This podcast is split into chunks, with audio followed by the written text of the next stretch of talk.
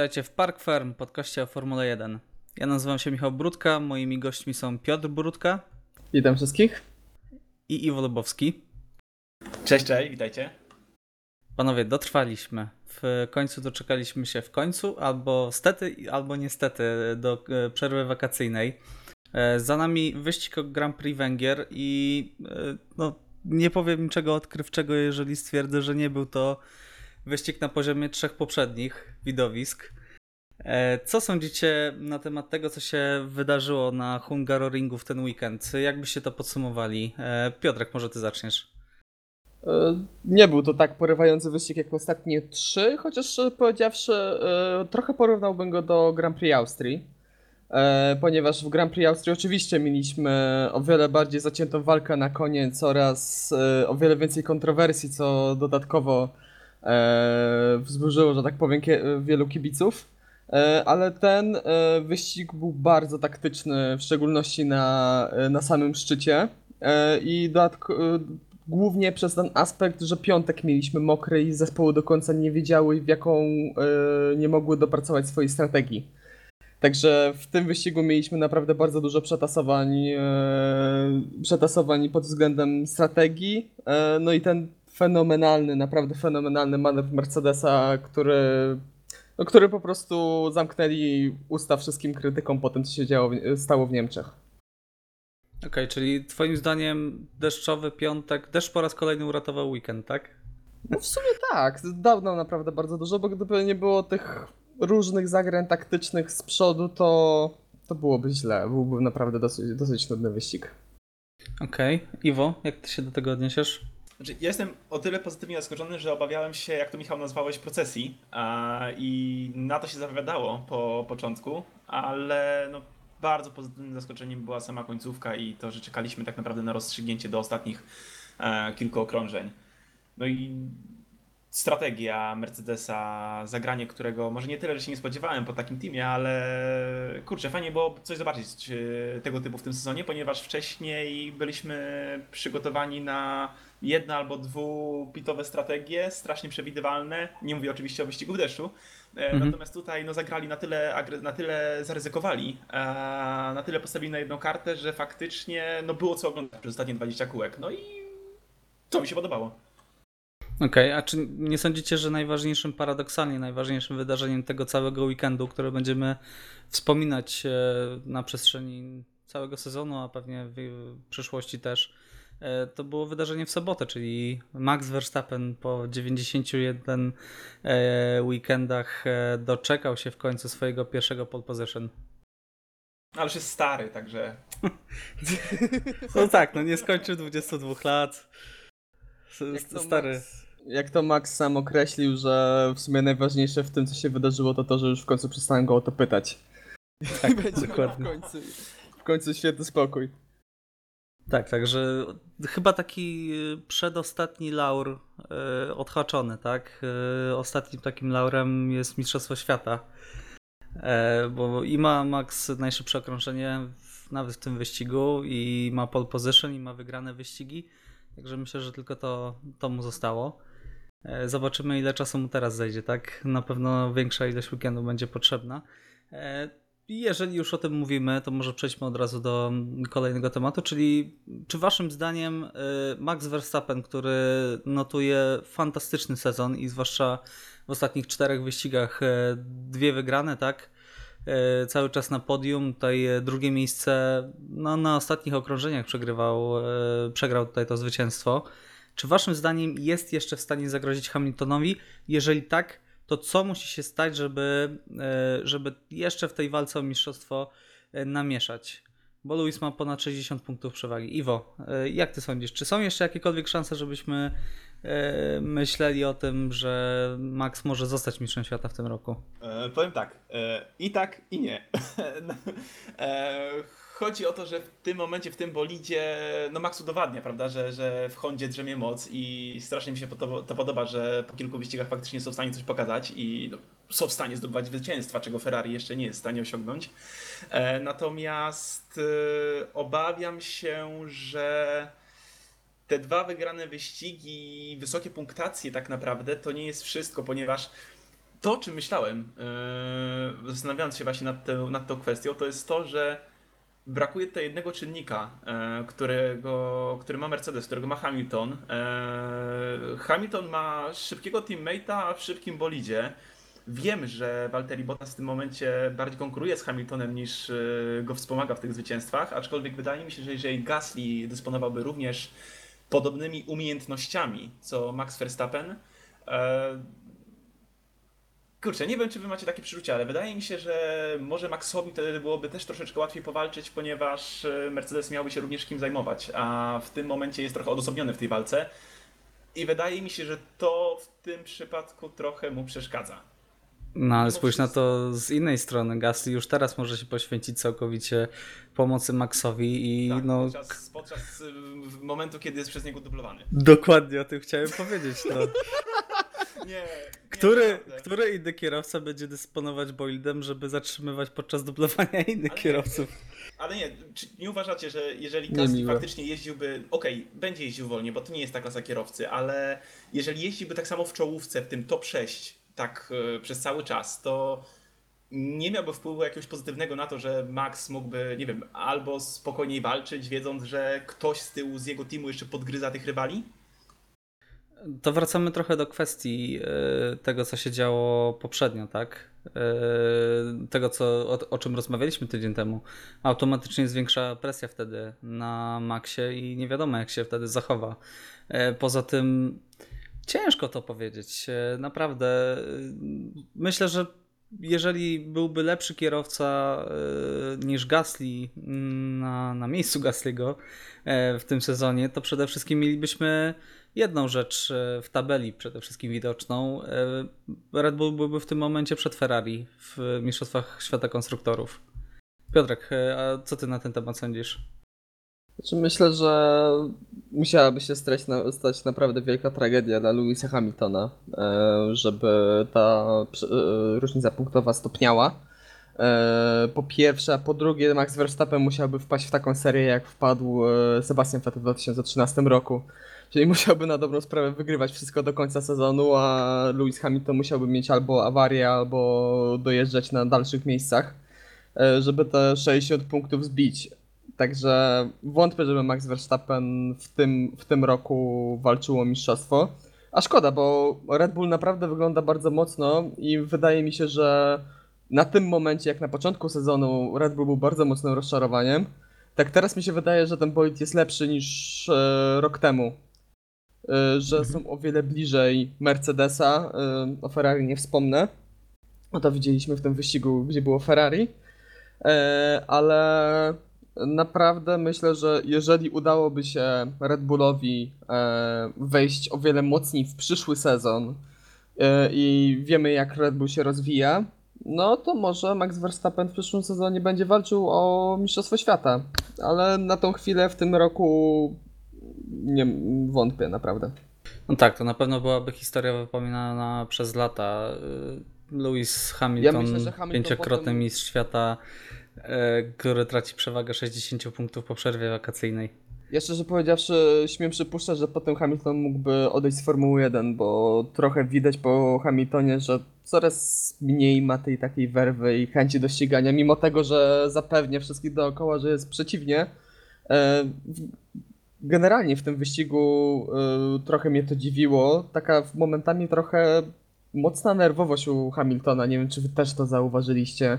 Tak, ten wyjazd na początku drugiego sektora, tak? Tak, tak, gdzie naprawdę bardzo często y, Hamilton dopytywał i słychać było tak e, nerwowość właśnie w głosie Hamiltona, że dopytywał, czy na pewno to było dobre, czy na pewno jest ok, że wcześniej, że nie może na, naciskać. E, Nie wiem, mnie to mocno zdziwiło, bo rzadko się słyszy kierowcę, który ma 60 punktów przewagi i aż z taką nerwowością podchodzi do ścigania. Poczuł presję. No ale 60 punktów, no. A Tutaj nie ma bezpośredniej- wcześniej, prawda? Jak... Wiesz co, Piotrek, myślę, że kierowcy pokroju Hamiltona nie, nie myślą y, w ferworze walki o tym, czy mają 60 punktów przewagi, czy mają 3 punkty przewagi. E, może to siedzieć jakoś podświadomie, tak, ale myślę, że nie wpływa to bezpośrednio na ich jazdę. A Hamilton, e, no też spójrzmy z jego perspektywy. jeździsz w zespole, który wygrywa ponad 3 czwarte wyścigów e, w ostatnich pięciu latach i nagle nie możesz tutaj wyprzedzić Verstappena, tak? Przypomnijmy sobie, co było rok temu. Ferrari na tym torze było szybsze i nie było w stanie wyprzedzić Mercedesa, tak? Który wygrał deszczowe wtedy kwalifikacje. Natomiast y, w tym roku Luis cały czas trzymał się w tych y, trzech sekundach mniej więcej y, za Verstappenem i na dobrą sprawę tylko ta świetna decyzja taktyczna tak pozwoliła mu na zwycięstwo. Znaczy, szczerze powiedziawszy, myślę, że i tak i tak prędzej czy później by wyprzedził Verstappena, bo Verstappenowi strasznie padły opony pod koniec. Zresztą jak już wiedział, że nie ma szans wyprzedzić Luisa, to, to zjechał na pit stop, tak? Mówiąc, że opony są martwe. E, Plus także Verstappen miał e, starsze opony, także też dodatkowo e, daje do tego, że pewnie e, Hamilton miałby tą przewagę pod koniec, ale z drugiej strony też można mówić, że Hamilton o wiele bardziej zużył opony, goniąc Verstappena, tym bardziej atakując go. Także no tutaj inżynierowie wiedzą najlepiej i podjęli bardzo dobrą decyzję. Tak, to, to naprawdę trzeba oddać y, Mercedesowi, że no Ferrari na pewno by na to nie wpadło, nie oszukujmy się. E, tak, geniusze y, taktyczni z Maranello na pewno albo by ściągnęli Vettela i nie byliby na to przygotowani. E, Już bez przesady. Ja się boję nie, dobra, przesadzam, prze, prze, przesadzam w tym momencie. E, bije przeze mnie takie ogromne rozczarowanie, bo liczyłem na świetny sezon Scuderii i no, wyszło jak zawsze. E, Jeżeli chodzi o, o Ferrari, co, są, co sądzicie? Czy, czy to ten weekend to po prostu, tak jak e, ja spodziewałem się przynajmniej, brak formy, czy brak, znaczy brak kompatybilności, że tak to określę, z torem? Czy może coś głębszego tutaj doszło? Bo jakby nie patrzeć, w, w Niemczech mieli najszybszy bolid, tak? Także czy spodziewacie się, że to jest tylko taka zadyszka spowodowana tym, tym torem, e, specyfiką toru? No, wydaje mi się, że tak. Znaczy, z drugiej strony wszyscy, znaczy teraz porównuję sobie, bo od jakiegoś czasu gdzieś mam zapętlone cały czas e, różnice pomiędzy kierow- resztą kierowców, wszystkimi kierowcami a liderem i to jest przerażające. E, Przerażające, Wielka jak- Brytania 2016, ostatni raz Ferrari miało ponad minutę straty. Okej. To, jest, to, jest, to jest również straszne. Tylko no porównajmy sobie Ferrari obecne, a okej, w 2016 roku nie oglądałem Formuły 1, natomiast gdzieś przeglądałem i nadrabiałem sobie informacje, jak Ferrari e, nadrabia swoją stratę do, do Mercedesa. I no przyznam szczerze, mimo że Hungaroring jest torem krętym, jest y, Monaco bez y, ścian, tak, y, no nie spodziewałem się, że ta strata będzie aż tak olbrzymia. Nie spodziewałem się tego po Ferrari, Mhm. powiem wam szczerze.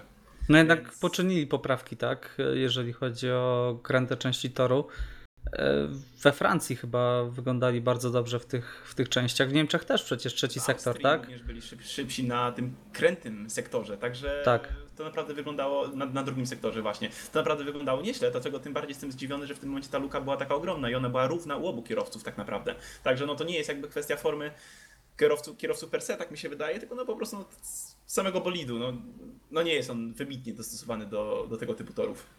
No Widać przynajmniej. jak e, w tym roku Ferrari zmieniło całkowicie podejście tak, do budowy bolidów. Rok temu właśnie na torach krętych e, byli fantastyczni e, i wtedy byli najszybsi, tak? Byli nie do ruszenia. Przecież Monaco właśnie, później tor też w w, na w Grand Prix Węgier, tak, co prawda tego wyścigu nie wygrali, wygrał go Mercedes, ale mieli dużo szczę- Mercedes miał wtedy bardzo dużo, szcz- dużo szczęścia, także Widać, że Ferrari idzie od skrajności w skrajność, tak? No szkoda, że chyba trzeba. Dokładnie, chyba trzeba na przyszły rok wypośrodkować trochę tę wizję. E, Dobrze, to może zostawmy. Czyli waszym zdaniem, jeżeli mielibyście powiedzieć e, tak lub nie, to Verstappen ma szansę na zamieszanie jeszcze w mistrzostwach, czy nie? Piotrek, Nie. Iwo? Nie. Okej, no to trzy razy nie, dziękujemy. Tak, tak. Może, mo, może pogrozić, co mi się bardzo podoba, no ale bądźmy jednak realistami. Tak, no, na, na pewno musiałaby się stać jakaś katastrofa, tak? Typu dwa wyścigi, w których Hamilton nie dojeżdża do mety, a Verstappen Same wygrywa. Zeszłoroczne. Tak, dokładnie. Dobrze, to przejdźmy już do kolejnego tematu. E, Zostając w temacie Mercedesa i najgorętszego e, miejsca na sezon 2020. e, Waszym zdaniem, e, co, znaczy jak, jak sądzicie, kto powinien tutaj e, zająć miejsce obok Louisa Hamiltona? E, Czy Valtteri Bottas zasłużył na to, żeby zostać na kolejny sezon? E, Czy może Esteban Ocon, a może jeszcze zaskoczenie tutaj e, transfer Russella z Williamsa? Jak waszym zdaniem to powinno wyglądać w przyszłym se- sezonie? Bo wiemy, że Toto zresztą zapowiedział, tak, Toto Wolff, że e, decyzja będzie podjęta w sierpniu. E, Nie będzie ogłoszona w sierpniu, ale będzie podjęta. Także co byście zrobili na miejscu e, Toto Wolfa? Piotrek, jak, jak byś tutaj rozwiązał sytuację? Nie, nie zaskoczę cię swoją odpowiedzią, że ja bym zostawił Walteriego Bottasa. Nie, ale tak e, w pełni na serio. No Walteri Bottas jedzie swój najlepszy sezon. E, jak na razie. Ce, naprawdę bardzo długo wywierał, był bardzo blisko Louisa Hamiltona. E, no oczywiście na Hockenheimringu popełnił błąd, e, przez który wypadł. E, tutaj no, miał dosyć pechowy start. Oczywiście są zdania podzielone. Ja myślę, że tutaj e, zarówno Lewis Hamilton, jak a przede wszystkim Charles Leclerc dużo dołożyli od siebie, jeżeli chodzi o uszkodzenie przedniego skrzydła u Walteriego. E, I wtedy ten wyścig potoczył się zupełnie inaczej i zupełnie inaczej wyglądałaby klasyfikacja generalna. E, No później Walteri zjechał na średnie opony, próbował, czy na twarde, na twarde, przepraszam. Zjechał na Mhm. twarde opony, miał wymianę przedniego skrzydła.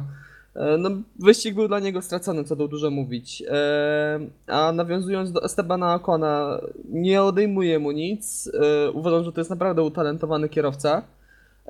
Ale po pierwsze, w jego jeździe nie było tak, w jego występach, nie przypominam sobie oczywiście, pomijając te fantastyczne kwalifikacje na Spa, nie przypominam sobie jakoś więcej takich fajerwerek, które by, nie wiem, mówiły mi, że o, to może być przyszły mistrz świata. I szczerze powiedziawszy, wiem, że to są odważne słowa i mnóstwo osób się ze mną nie zgodzi. E, Nie sądzę, żeby Esteban Ocon sobie poradził lepiej z Lewisem Hamiltonem niż Valtteri Bottas. Okej, Iwo, jak się, jak się do tego odniesiesz? Zgadzasz się z Piotrkiem? Znaczy, tak, jestem w stanie zgodzić się z tym, że ciężko jest znaleźć kierowcę, który w jednym teamie mógłby poskromić Hamiltona, szczególnie po przerwie, jeżeli chodzi akurat o, o ten konkretny przypadek. E, Ale przede wszystkim wydaje mi się, że nie wiem, czy Mercedes by ryzykował e, przyjęciem na, na drugi fotel kierowcy albo kierowcy po przerwie rocznej, albo kierowcę, który przez rok jeździł w Williamsie. Także Wydaje mi się, że po prostu nie podjęliby takiego ryzyka i w tym przypadku, mimo tego, że też oceniam Okona jako kierowcę naprawdę utalentowanego, tak, wydaje mi się, że najpierw przydałby się jakiś, no może nie tyle test, ale no powrót na sezon, czy chociaż pół do jakiegoś innego bolidu, żeby sprawdzić, czy faktycznie no, drzemie w nim ta moc. A no, Bottas pozostałby takim chyba najbezpieczniejszym wyborem. I no tak, z tego co mówi Piotrek i z tym się też muszę zgodzić, a przynajmniej z tego co zaobserwowałem, e, można powiedzieć z jakichś tam highlightsów poprzednich sezonów, no wygląda na to, że to jest najlepszy jego sezon do tej pory i no zobaczymy co się stanie do, do końca, aż do Abu Zabi, bo w tym momencie też jednoznacznie chyba nie możemy o, ocenić, czy e, ma odejść, czy, czy, czy może zostać. Mhm. Czyli twoim zdaniem chyba Esteban najlepszy Ocon powinien pokazać, że ma tę moc. E, Tak, tak, ja I bym chciał, żeby on jeździł, natomiast y, no pytanie w jakim teamie, prawda? mhm. E, niekoniecznie w Mercedesie. A co sądzisz e, o tym, żeby zastąpić Walteriego kierowcą, który jest objeżdżony, jest szybki, a jeździ teraz w Red Bullu? A, no to powiem szczerze. To też jest opcja, wszyscy o tym Gasly. mówią. Tak, tak. Nie, no to mi się wydaje szalenie prawdopodobne. Znaczy szalenie, no wydaje mi się, że w końcu do takiego ruchu może dojść. E, no ale nie sądzę, że byłby to sezon 2020, szczególnie, że w tym momencie no kłóci się to też trochę chyba z klauzulą wydajności w, w kontrakcie Maxa Verstappena. Oj Tam tak, mowa- podskoczyło to tam mocno. była, mowa, tam była mowa o jednym chyba wygranym wyścigu. W sensie, że jeżeli Max nie wygra żadnego wyścigu, to ma opcję szybszego zakończenia kontraktu. No w tym momencie chyba już nie jest to aż tak bardzo możliwe. Nie wiem, jakie tam jeszcze są zapiski. No ale suma summarum, no taki transfer jest prawdopodobny i no chyba też się z tym zgodzicie. Znaczy myślę, że najważniejsze pytanie, na jakie musi odpowiedzieć sobie to, to, to czego chce. Czy chce y, dobrego kolegi dla y, Louisa Hamiltona, czy chce kierowcę, który może pobudzi y, te, te, ten błysk w oku, tak, którego brakuje zdaniem Piotrka Louisowi w ostatnich wyścigach. E, może taki bodziec jest potrzebny Hamiltonowi, żeby jeszcze, jeszcze wspiąć się na wyższy poziom, tak, żeby, e, o ile to jest oczywiście możliwe, e, i jeszcze pobudzić te, te rządze wygrywania, kiedy będzie miał po drugiej stronie garażu no, prawdziwego przeciwnika, tak, który będzie naciskać przez cały, cały sezon. Z całym szacunkiem do Walteriego, bo naprawdę jedzie świetny sezon. E, popełnia ostatnio więcej błędów niż e, pokazuje swoje, swoją prawdziwą prędkość. Mm, nie stanowi już moim zdaniem żadnego zagrożenia dla Luisa. E, bardziej wierzę w Maxa Verstappena niż w, niż w Walteriego. No i jestem przekonany, że jeżeli dojdzie, jeżeli Max wygra jeszcze ze 2-3 wyścigi, a Luis gdzieś straci punkty, to bardzo szybko zostanie E, odpalony protokół Valtteri z James e, i, i wrócimy do tego, co widzieliśmy w zeszłym roku, gdzie przecież Luis miał też bardzo już wysoką przewagę, tak? A Valtteri został, został ograbiony za zwycięstwa w Rosji. Także. Ale jestem ciekawy, czy Bottas by się za, yy, posłuchał zespołu teraz, bo nie wiem, czy na pewno pewnie pamiętacie ten moment, kiedy E, Walteriemu Bottasowi właśnie w tym wyścigu powiedziano, że no za tobą mm. jest Max Verstappen, a tuż za nim siedzi Lewis Hamilton. I chwilę po tym e, komunikacie Walteri Bottas bardzo, bardzo potulnie zjechał z drogi. Mm -hmm. e, I szczerze powiedziawszy, szczerze powiedziawszy się trochę wtedy zdziwiłem, że zrobił to aż tak bardzo potulnie. Także myślę, że w tym momencie już przestał, nie słuchałby się aż tak zespołu jak w latach poprzednich. Nie, sądzisz w takim razie, że nie byłby paziem, jak to określał często Cezary Gutowski? Nie, myślę, że w tym momencie nie. Okej. Okay. No jestem ciekaw, bo dwie, moim zdaniem dwie osoby trzymają w tym momencie w garści e, całą karuzelę transferową. E, jest to po pierwsze Toto, Toto Wolf, a drugą osobą jest Sebastian Vettel jeżeli Seb y, powie, że no, starczy, już nie mam ochoty się ścigać, zrobiłem co moje, zajmę się czymś innym, to wtedy możemy mieć prawdziwe, prawdziwą lawinę transferową, tak? Mogą się posypać wszystkie tutaj klocki i to to może też być zmuszony do jakiegoś ruchu, tak? Bo Walteri może powiedzieć, dobra, no to sobie pójdę do Ferrari, nie? Ale to by było. Okej. Okay. To, to, było, to by było, tak, dokładnie. To by było ciekawe, naprawdę. Chciałbym zobaczyć takie e, porównanie Charlesa z yy, Walterim. Wiedzielibyśmy więcej, tak, na temat potencjału jednego i drugiego. E, w porównaniu do Hamiltona też. Także no, takie ruchy transferowe zawsze są, są ciekawe. Nie chcę w żaden sposób wyganiać Seba z Formuły 1, ale szykuje się kolejna, y, kolejna ciekawa karuzela transferowa, tak? Po zeszłym roku, gdzie było mnóstwo tych przetasowań, myślałem, że będzie teraz spokojniej, e, a jednak dzieje się, tak? Także zobaczymy, e, co nam przyniesie e, przyszłość. Jeżeli już o przyszłości rozmawiamy, to co sądzicie na temat y, przyszłości McLarena? Cały czas pamiętajmy o tym, że przepisy techniczne na przyszły rok są bardzo podobne do tegorocznych. Nie będzie rewolucji. E, rewolucja będzie w 2021 roku, a bolidy na przyszły rok mają być po prostu ewolucją tegorocznych. E, także zespoły, które bardzo dobrze rozwijają bolidy e, w tym roku, na pewno mają bardzo duże szanse, żeby błyszczeć w przyszłym roku. I takim zespołem jest McLaren.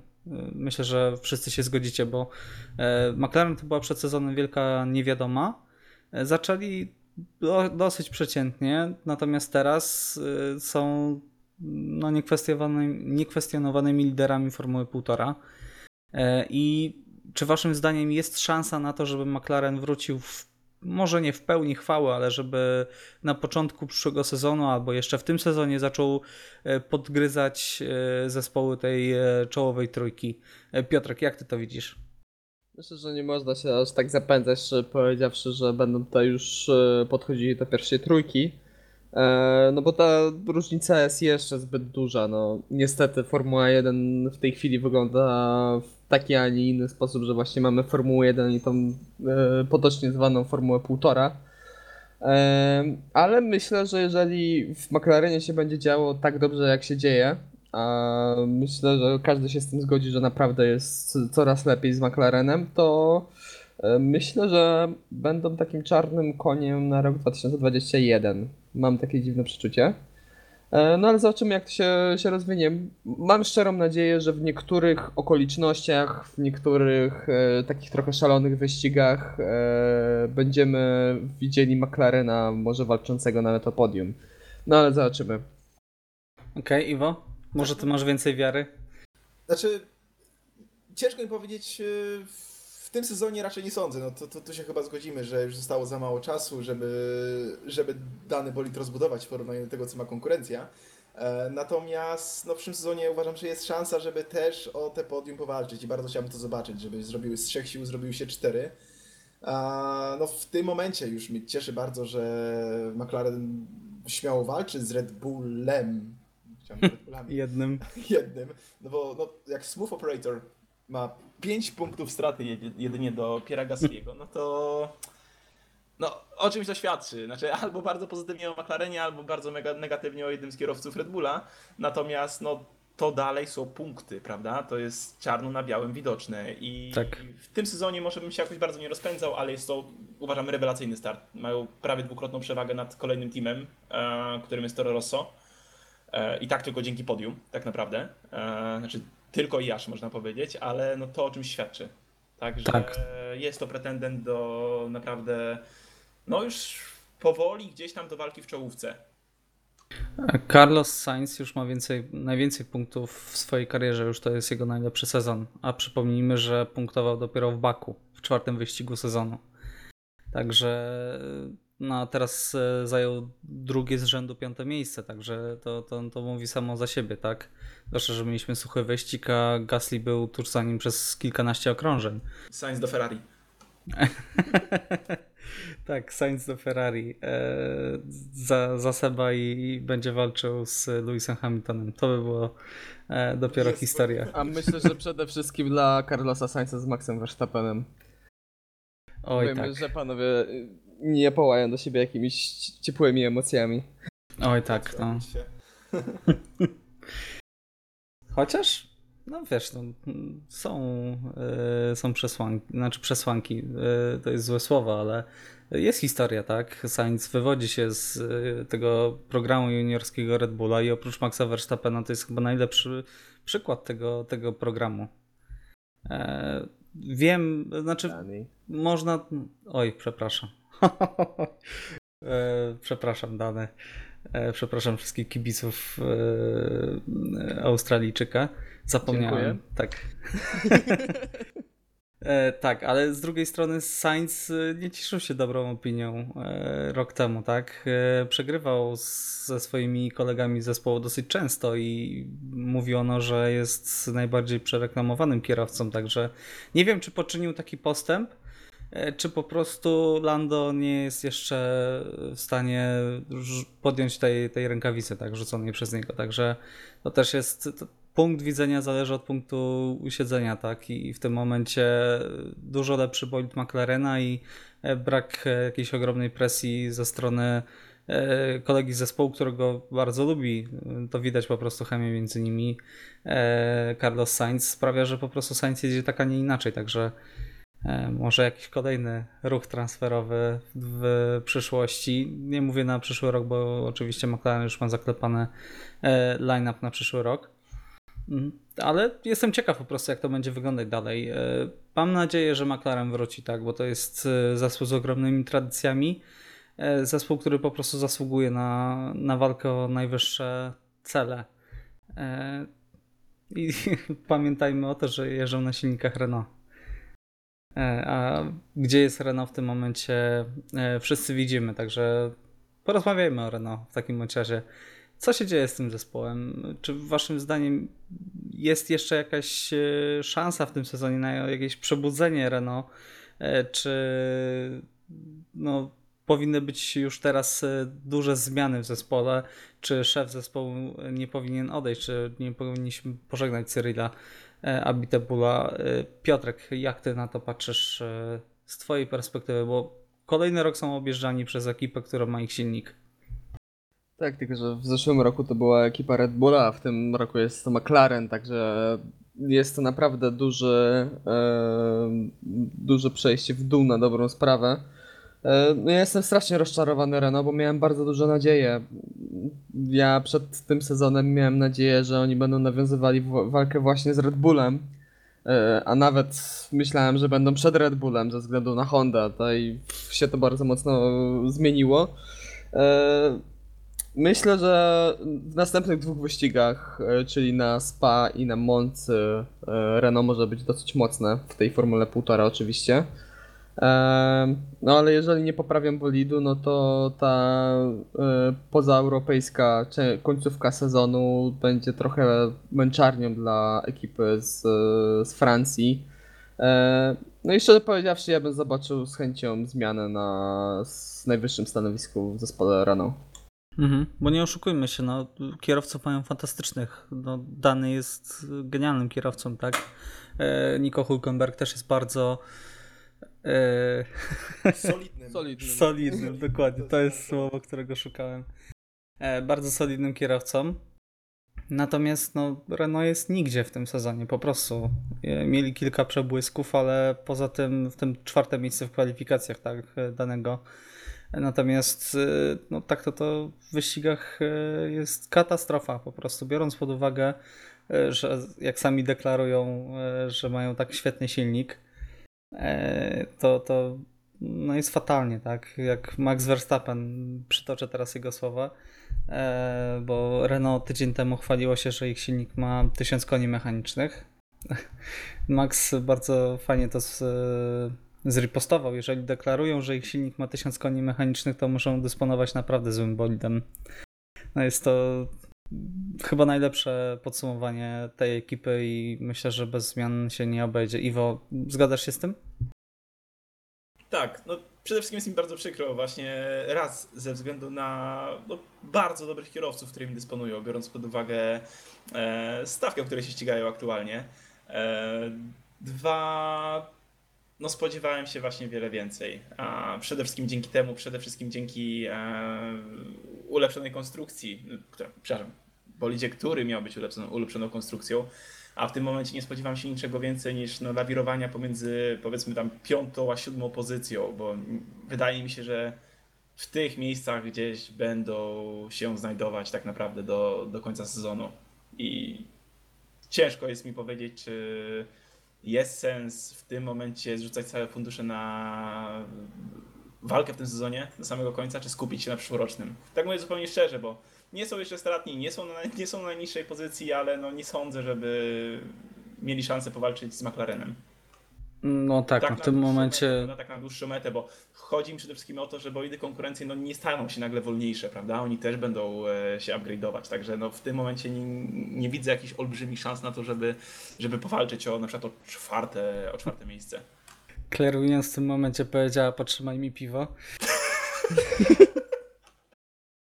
Także e, ja, bym, ja bym się wstrzymał z tą wypowiedzią o wolniejszych bolidach. E, Has mm, to samo może powiedzieć. Natomiast no raczej, e, znaczy problem polega na tym, że tak jak powiedziałem to wcześniej, tak, mm, nie będzie zbyt dużej zmiany przepisów na przyszły rok. Jeżeli ten bolid będzie wolny w tym sezonie, to istnieje bardzo duże prawdopodobieństwo, że będzie wolny w przyszłym. E, Także Renault absolutnie musi e, wrócić do tablicy, tak, e, zredefiniować może zarządzanie, tak, które najwidoczniej nie jest najlepsze i zrobić jakieś zmiany, bo jeszcze y, po Hiszpanii albo po Kanadzie mówiliśmy o tym, kto będzie najlepszy w Formule 1,5, czy McLaren, czy Renault, pamiętacie, bo była taka rozmowa między nami. Mhm. Y, W tym momencie McLaren ma dwa razy więcej punktów niż Renault. No To jest masakra. To jest, to jest przepaść. A Renault jest za Toro Rosso, dokładnie. No, całe 13 punktów, także może jakimś cudem Has zapunktuje e, lepiej. E, Dobrze, to może zostawmy już e, Renault i porozmawiajmy o tym, co już ruszyliśmy trochę, czyli plotki transferowe. Co waszym zdaniem jest najciekawsze w tym CD season? Co byście określili? Czy zamieszanie z Hulkenbergiem? E, Czy może kto w przyszłym roku będzie jeździł w Hasie? Czy Vettel zostanie? Czy jacyś nowi kierowcy z Formuły 2 się pojawią? E, Piotrek, jak byś to, jak byś to tutaj, co byś tutaj e, wyróżnił, jeżeli chodzi o plotki transferowe na przyszły sezon? Oj, przede wszystkim odejście Sebastiana Vettela by wywołało taką lawinę, że nikt by nie wiedział jak to się ukończy, tak jak już wcześniej wspomnieliśmy, że Bottas mógłby skończyć w Ferrari, a może ktoś e, z zespołów z Formuły 1,5 by nagle się znalazło w Ferrari. Nie wiadomo kto by wtedy jeździł w Ferrari. Kimi E, Raikkonen. Bardziej myślę, że Daniel Ricciardo. Bardzo chciałbym go zobaczyć w Ferrari, szczerze powiedziawszy, ale wiadomo, e, że ma bardzo dobry kontrakt teraz w Renault. No, ciężko tutaj powiedzieć. E, Zobaczymy właśnie tak jak e, w szczególności pod największym znakiem zapytania stoi myślę tutaj zespół Haas, e, bo nie wiadomo czy kto zastąpi Romana Grosjeana, bo wątpię, że, że, żeby Francuz jeździł w przyszłym sezonie jeszcze. E, I też e, powiedziawszy nie wiadomo, że Kevin Magnussen też będzie jeździł w przyszłym sezonie. Może dojdzie do aż takiego mocnego przetasowania. Już praktycznie jesteśmy pewni, że Nicolas Latifi w przyszłym sezonie będzie jeździł w Formule 1. E, ja bym szczerze powiedziawszy tak z Formuły 2 zobaczył jeszcze Nika De Vries, e, które tak jak czasem oglądam wyścigi Formuły 2 mi naprawdę imponuje i myślę, że to jest naprawdę materiał na bardzo dobrego kierowcę w przyszłości. E, no i ciężko coś powiedzieć więcej, szczerze powiedziawszy. No, Antonio Giovinazzi dla mnie, szczerze powiedziawszy, jest do strzału i ja bym zrezygnował z tego kierowcy. Okej, y, czyli znaczy z Giovinazzi'm jest taki problem, że on w kwalifikacjach jeszcze trzyma się Kimiego, tak? Przychodzi wyścig i jego nie ma po prostu. Gubi się. Gubi się wyścigu kompletnie. zdobywa punkty nie w kwalifikacjach, to jest ten problem. No, dokładnie. A jest niestety tylko jeden. Dokładnie tak. E, Kimi ma 31 punktów, Antonio Giovinazzi ma tyle samo punktów co Robert Kubica. No, koniec kropka, myślę, że. E, Także e, tak, no, kompletnie się nie odnalazł Giovinazzi. Mm, A co z Hulkenbergiem? Gdzie byście go umieścili? No, najciekawsza plotka to był Red Bull. Tak, dokładnie. Zdementowana, ale no, to, co jest ciekawe w tym wszystkim tak naprawdę, że wydaje mi się, że to byłoby ciekawe połączenie, bo porównanie umiejętności kierowcy, no to wydaje mi się, że tutaj zdecydowanie sprawdziłby się lepiej niż Gasly. Zdobywałby, domyślam się, więcej punktów niż on. Nie byłby dalej konkurencją dla Maxa, także no, byłoby idealnie, tak naprawdę. Natomiast nie byłoby to raczej w stylu Red Bulla, żeby zatrudnić takiego kierowcę. Właśnie, to jest ten etos Red Bulla z zatrudnieniem wyłącznie kierowców, którzy wy, wywodzą się z ich programu, tak? Którzy zostali przed nich wychowani. Ale Hulkenberg moim zdaniem naprawdę by się odnalazł e, w, e, w Red Bullu, ponieważ tak jak mówisz, e, zapewniłby dobre tempo, niekoniecznie zagrażałby Verstappenowi, ale jednocześnie wystarczająco na niego naciskał, żeby, żeby trzymał koncentrację, tak? Dodatkowo Niko, jakby nie patrzeć, jest bardzo doświadczonym kierowcą już w tym momencie i na pewno sporo takiego, y, takich wskazówek, takiego feedbacku y, by przekazywał inżynierom. Także myślę, że to byłby naprawdę ciekawy y, transfer, do którego myślę, że mimo wszystko nie dojdzie. Chociaż e, no, nigdy nie mów nigdy. Był czas, kiedy Red Bull bardzo poważnie rozmawiał z Fernando Alonso. Także Ojej. były i takie historie, dokładnie. I to bardziej Alonso nie chciał niż, e, niż, niż Red Bull, także ostatecznie, tak. E, to, to Alonso to zdecydował się na pójście w innym kierunku. Piotrek, czy, czy też byś widział tutaj Hulkenberga w, w Red Bullu? Czy, czy może uważasz, że powinien zostać e, w Renault i, i dalej pracować w tym zespole? Szczerze powiedziawszy, no jakby Nico Hulkenberg jakby dostał propozycję z Red Bulla, to pewnie ani chwili by się nie zastanawiał.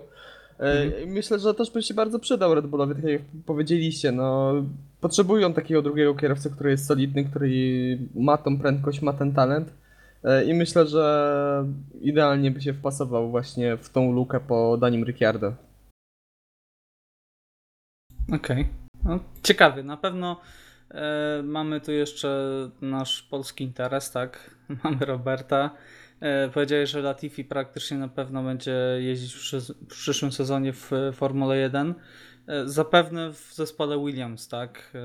No nie oszukujmy się, Williams cały czas szuka tutaj kierowcy, który oprócz tego, że będzie szybki, wniesie bardzo dużo środków swoich od sponsorów.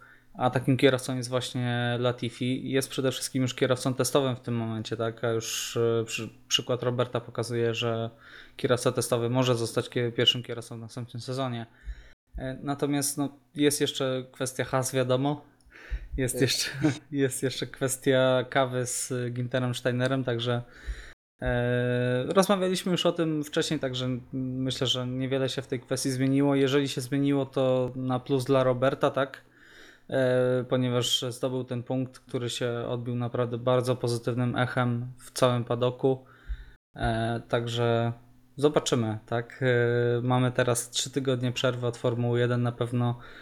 Mimo tego, że kierowcy i zespoły udają się na wakacje, myślę, że tam szefowie zespołów wykonają kilka telefonów, odbędą kilka spotkań, jak to zawsze w Formule 1 e, się odbywa w tym czasie.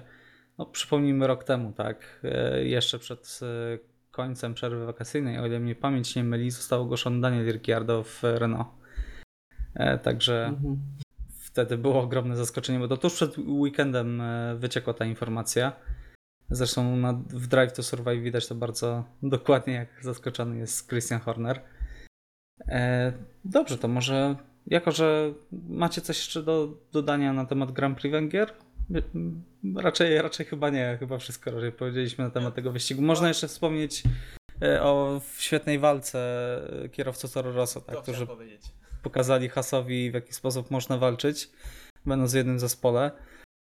E, Natomiast myślę, że nie działo się aż tyle w tym wyścigu, żebyśmy coś jeszcze mogli tutaj dodać. Daniel Ricciardo też bardzo ładnie manewr wyprzedzania pokazywał, e, jak się Mhm. przebijał z tyłu i szczerze powiedziawszy w pewnym momencie myślałem, że może nawet znaleźć się w punktach, no ale niestety opony nie wytrzymały i później to tempo przygasło.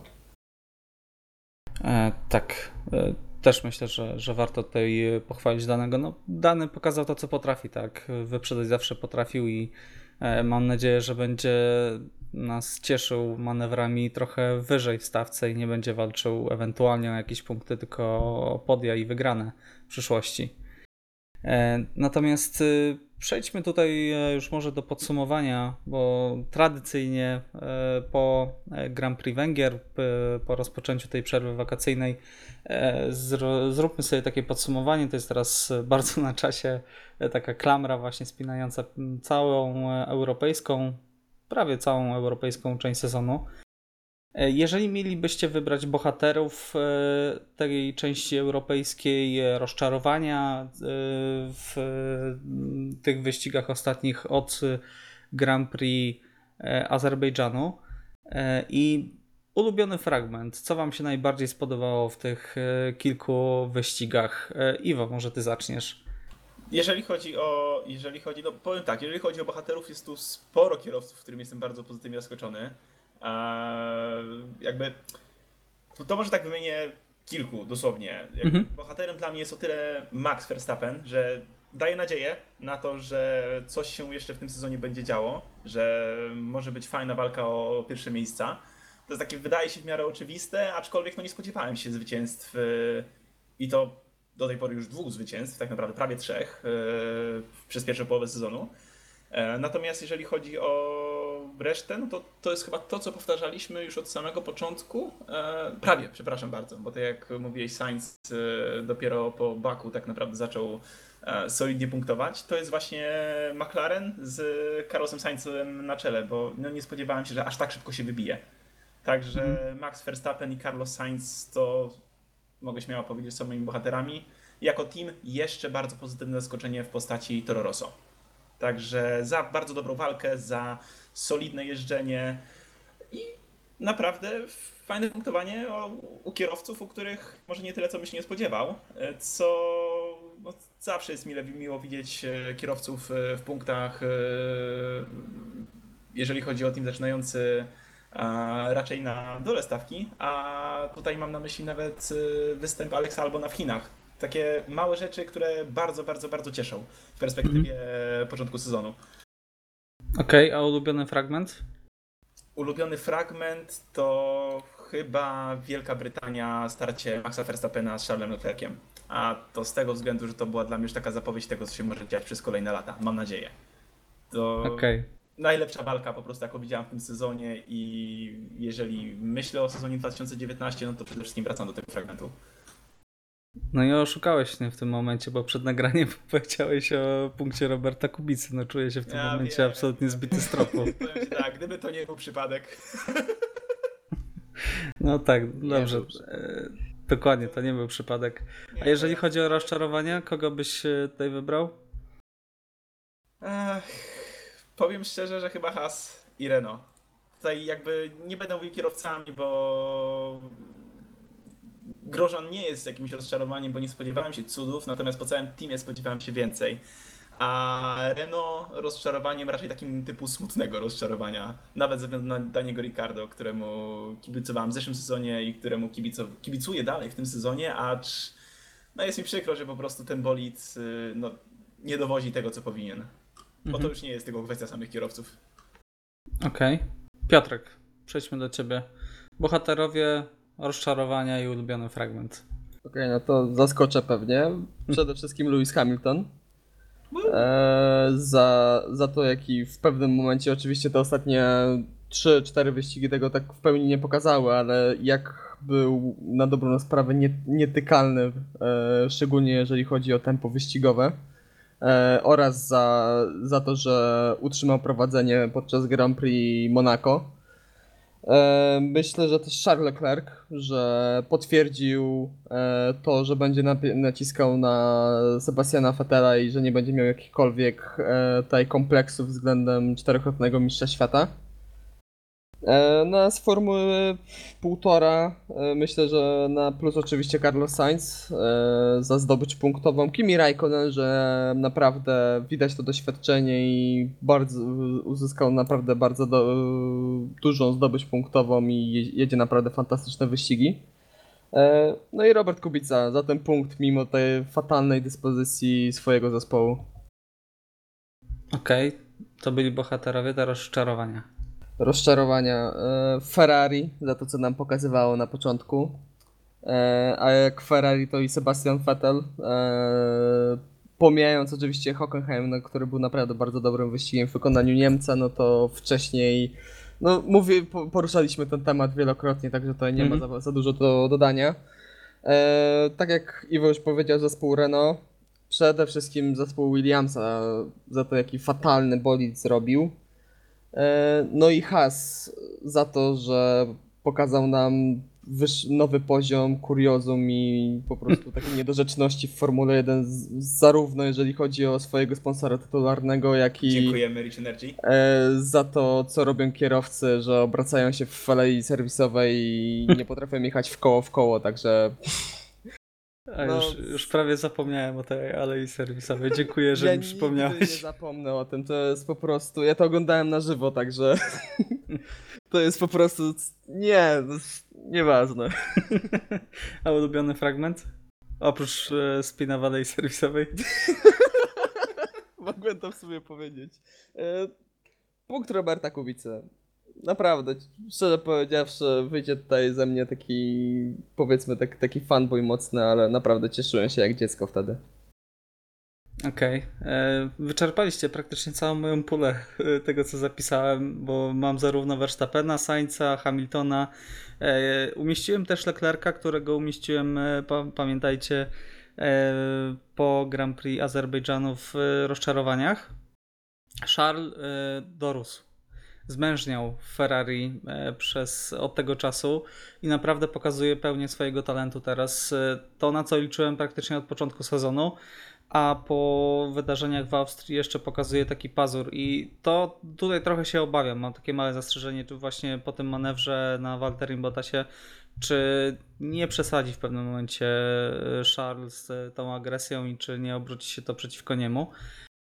Ale dopóki. Tak? Sorry, że ci wtrącę. Myślę, że nawet jeżeli w pewnym momencie przesadzi i dostanie karę, to w następnym wyścigu już tego nie zobaczymy. Mhm. Charles Leclerc pokazuje, co pokazały te kwalifikacje, że on od razu w, e, praktycznie w, w gnieniu oka można, on się pozbiera, wyciąga od razu wnioski, także to jest naprawdę bardzo duży atut dla niego jako kierowcy. Mhm. Tak, jak najbardziej się zgodzę. Natomiast jeżeli chodzi o bohaterów, to chciałbym tutaj wyróżnić Red Bulla, który miał ogromne problemy na początku sezonu i kompletnie nie mieli tempa. Przypominam, że w Australii e, Verstappen zdobył podium tylko dlatego, że Ferrari e, strasznie się przegrzewały silniki, tak? E, I musieli skręcić się praktycznie do 60% e, i dzięki temu Verstappen mógł walczyć w ogóle z Ferrari. Natomiast teraz no te dwie wygrane, tak, pole position zdobyte w sobotę. Jestem ciekaw, co przyniesie druga część sezonu i czy Adrian Newey jeszcze coś tutaj nie namiesza z bolidem. Natomiast jeżeli chodzi o rozczarowania, to zgadzam się, że Ferrari, zgadzam się, że Renault, zgadzam się, że Haas. Natomiast wymienię też e, tutaj Piera Gasly'ego, który no, kompletnie jest pogubiony. Jak Christian Horner e, mówi, że nie może kierowca Red Bulla walczyć z McLarenem i Alfa Romeo, a ma, wa ma walczyć z Ferrari i Mercedesem, tak? no to jest to coś bardzo mocno na rzeczy, bo nie pamiętam innej takiej wypowiedzi e, Hornera, e, który zawsze chronił swoich kierowców, tak? Także e, no, występ określił mianem frustrującego, co jest no, niedopuszczalne, tak? Nie może być sytuacji, w której kierowca, który walczy cały czas o podium, ma kolegę zespołu, którego notorycznie dubluje w wyścigu. No jest to zbyt duża różnica i, i jak bardzo lubię Piera, jest bardzo sympatycznym e, młodym człowiekiem, tak e, no, ciemne chmury nad nim na pewno, jeżeli chodzi o jego przyszłość. Natomiast ulubiony fragment tutaj e, Iwo podkradł mi całkowicie e, tutaj podstępnie fragment, e, czyli walkę Maxa z Charlem, tak? To, to był, e, to jest creme de la creme Formuły 1, to jest to, co my kibice chcemy oglądać, tak? Walkę, rozpychanie się łokciami na torze i walkę na całego, nie patrząc tutaj już na zużycie paliwa, zużycie opon, czy dojadę tutaj szybciej, jak odpuszczę trochę na tym dohamowaniu i tak dalej, i tak dalej, i tak dalej tylko walczysz na całego i, i nie patrzysz na to, co będzie dalej niż e, jeden zakręt e, przed tobą, tak? Także, także tyle. Myślę, że myślę, że możemy być zadowoleni z tej części sezonu, prawda? E, mimo tego, że mieliśmy bardzo nudne wyścigi, jak na przykład Grand Prix Francji, to jednak mieliśmy fantastyczne widowiska i trochę nas Formuła 1 rozpiściła. Nie wiem, czy się zgodzicie. Tak, te trzy wyścigi pod rząd, e, Austria, Wielka Brytania, Niemcy, to jest coś, na co czekałem tak naprawdę od samego początku, od kiedy oglądam formułę. No szczerze powiedziawszy, to gdyby nie ten Hockenheim gdyby nie te wcześniejsze wyścigi, to poznając życie, teraz byśmy się rozpływali, jaki ten wyścig był dobry i ile emocji mieliśmy. Tak, dokładnie. Eee, no tak jak zachwycaliśmy się taktyką w Monaco, tak? Tak. dokładnie. E, dobrze, to w, kończąc już powoli ten odcinek podcastu, e, porozmawiajmy o tym, co e, odbędzie się w pierwszy weekend września. Po tym, jak odpoczniemy już trochę od Formuły 1, jak odnowi się w nas ten błysk w oku, ten głód rywalizacji, będzie piękne Grand Prix Belgii. Chyba ulubiony mój wyścig w kalendarzu zaraz po Grand Prix Monaco a może nawet na równi, bym powiedział, bo wyścigi są bardziej pasjonujące niż e, w księstwie. E, fantastyczny tor, tak, e, pełen tradycji, tyle fantastycznych wyścigów, które, oglądaliśmy tam na torze w Spa. czekamy, tak? Co, kto waszym zdaniem będzie najszybszy tradycyjnie, tak? Kto będzie najlepszy z Formuły 1,5? E, Co się wydarzy e, podczas Grand Prix Belgii po przerwie wakacyjnej? Piotrek. No, przed e, Grand Prix Węgier byłem dosyć nudny, jeżeli chodzi o moje tutaj rokowania. Zawsze na SPA coś się dzieje, a nawet jak nie ma bardzo dużo takiej walki na torze, to aż przyjemnie się ogląda te bolidy, te, te maszyny, które pokonują ten tor, który jest naprawdę niesamowity, jest fantastyczna pętla toru. E, jeżeli chodzi o moje oczekiwania, myślę, że wygra Ferrari. E, Myślę, że to będzie. No, w końcu niech wygra Charles Leclerc. E, a jeżeli chodzi o Formułę 1,5, myślę, że będziemy mieli tutaj mm, walkę pomiędzy Renault a McLarenem. Okej, czyli jednak wierzysz w Renault, w cudowne przebudzenie. Tak, myślę, że biorąc pod uwagę wyścigi, które mieliśmy wcześniej, to tak mi się wydaje, że e, po prostu te tory, które mają więcej prostych, mniej takich e, sekcji, e, gdzie są takie zakręty na średniej prędkości, gdzie bardzo dużo daje ta przyczepność mechaniczna, to na takich torach, gdzie jest właśnie mało takich sekcji, Renault radzi sobie o wiele lepiej. Mhm.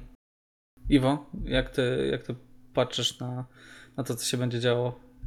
No, w tym momencie wydaje mi się, ale to już nie tylko, nie tylko serce, ale też rozum gdzieś mi podpowiada, że będzie to w końcu Ferrari. Raz, że w końcu musi. To jest power track, to jest szybki tor i no jak Ferrari ma gdzieś wygrać, to jest to albo Monza, albo Spa, jeżeli chodzi o najbliższe wyścigi. Także Mhm. niech to będzie już Spa, bo niezależnie czy będzie to Leclerc, czy to będzie Vettel, e, tak e, wydaje mi się, że będzie to Ferrari w końcu. A jeżeli chodzi o midfield, no tutaj też nie będę oryginalny. Ostatnio postawiłem na Carlosa Sainza, a w tym momencie wydaje mi się, że też postawiłbym na Carlosa Sainza, ale trochę dodałbym do tego walki z Renault i wydaje mi się, że Haas w tym wyścigu również może trochę podskoczyć. Jednak, nawet biorąc pod uwagę silnik, który dysponują. No ale wiadomo, tymi technikaliami nie możemy się kierować, bo Mhm. wyścigi wyglądałyby zupełnie inaczej. Okej, czyli jeżeli miałbyś postawić na zwycięzcę i na y, zwycięzcę z Formuły 1,5, to na kogo byś postawił? Vettel Sainz. Vettel Sainz, okej. Czyli e, ja, ja również uważam, że Ferrari wygra. E, Postawię po raz kolejny na Charlesa, proszę, w końcu, niech to się stanie. Musi. Dokładnie. Niech Ferrari wygra pierwszy wyścig w sezonie w pierwszy weekend września. Co prawda liczyliśmy na to, że będzie najpóźniej pierwszy weekend e, kwietnia. No ale cóż, no, jak- jak się nie ma co się lubi, to się lubi co się ma. E, Natomiast jeżeli chodzi o e, Formułę 1,5, stawiam na Kimiego Raikkonena. Uważam, że tutaj silniki Ferrari też bardzo pomogą Alfie, a Kimi robi swoje, tak? E, Też, też myślę, że powinien się znaleźć tutaj w kategorii bohaterów jako bardzo pozytywna postać w tym sezonie, bo ciągnie Alfę na plecach, robi swoje, nie popełnia błędów i, i naprawdę myślę, że zaliczy kolejny dobry wyścig w Belgii. No i chyba tyle. E, Chyba zbliżamy się powoli do końca e, tego odcinka. Życzymy Wam wszystkim udanego wypoczynku od Formuły 1. E, Żebyście zapomnieli może na chwilę o całym e, świecie padokowym. E, Żeby nie docierały do Was żadne. Dokładnie tak, żeby nie docierały do Was żadne echa padoku. E, Także. E, Także życzymy Wam udanego wypoczynku, tak, jeżeli udajecie się e, na wakacje jakieś, na jakieś wyjazdy, wracajcie bezpiecznie. E, No i życzymy udanego wyścigu, tak, i słyszymy się we wrześniu. E, Dziękujemy oczywiście za, za przesłuchanie, jeżeli dotrwaliście do końca. Można nas słuchać e, na Spotify, na Apple Podcast, tym razem zapamiętałem, i na Google Podcast.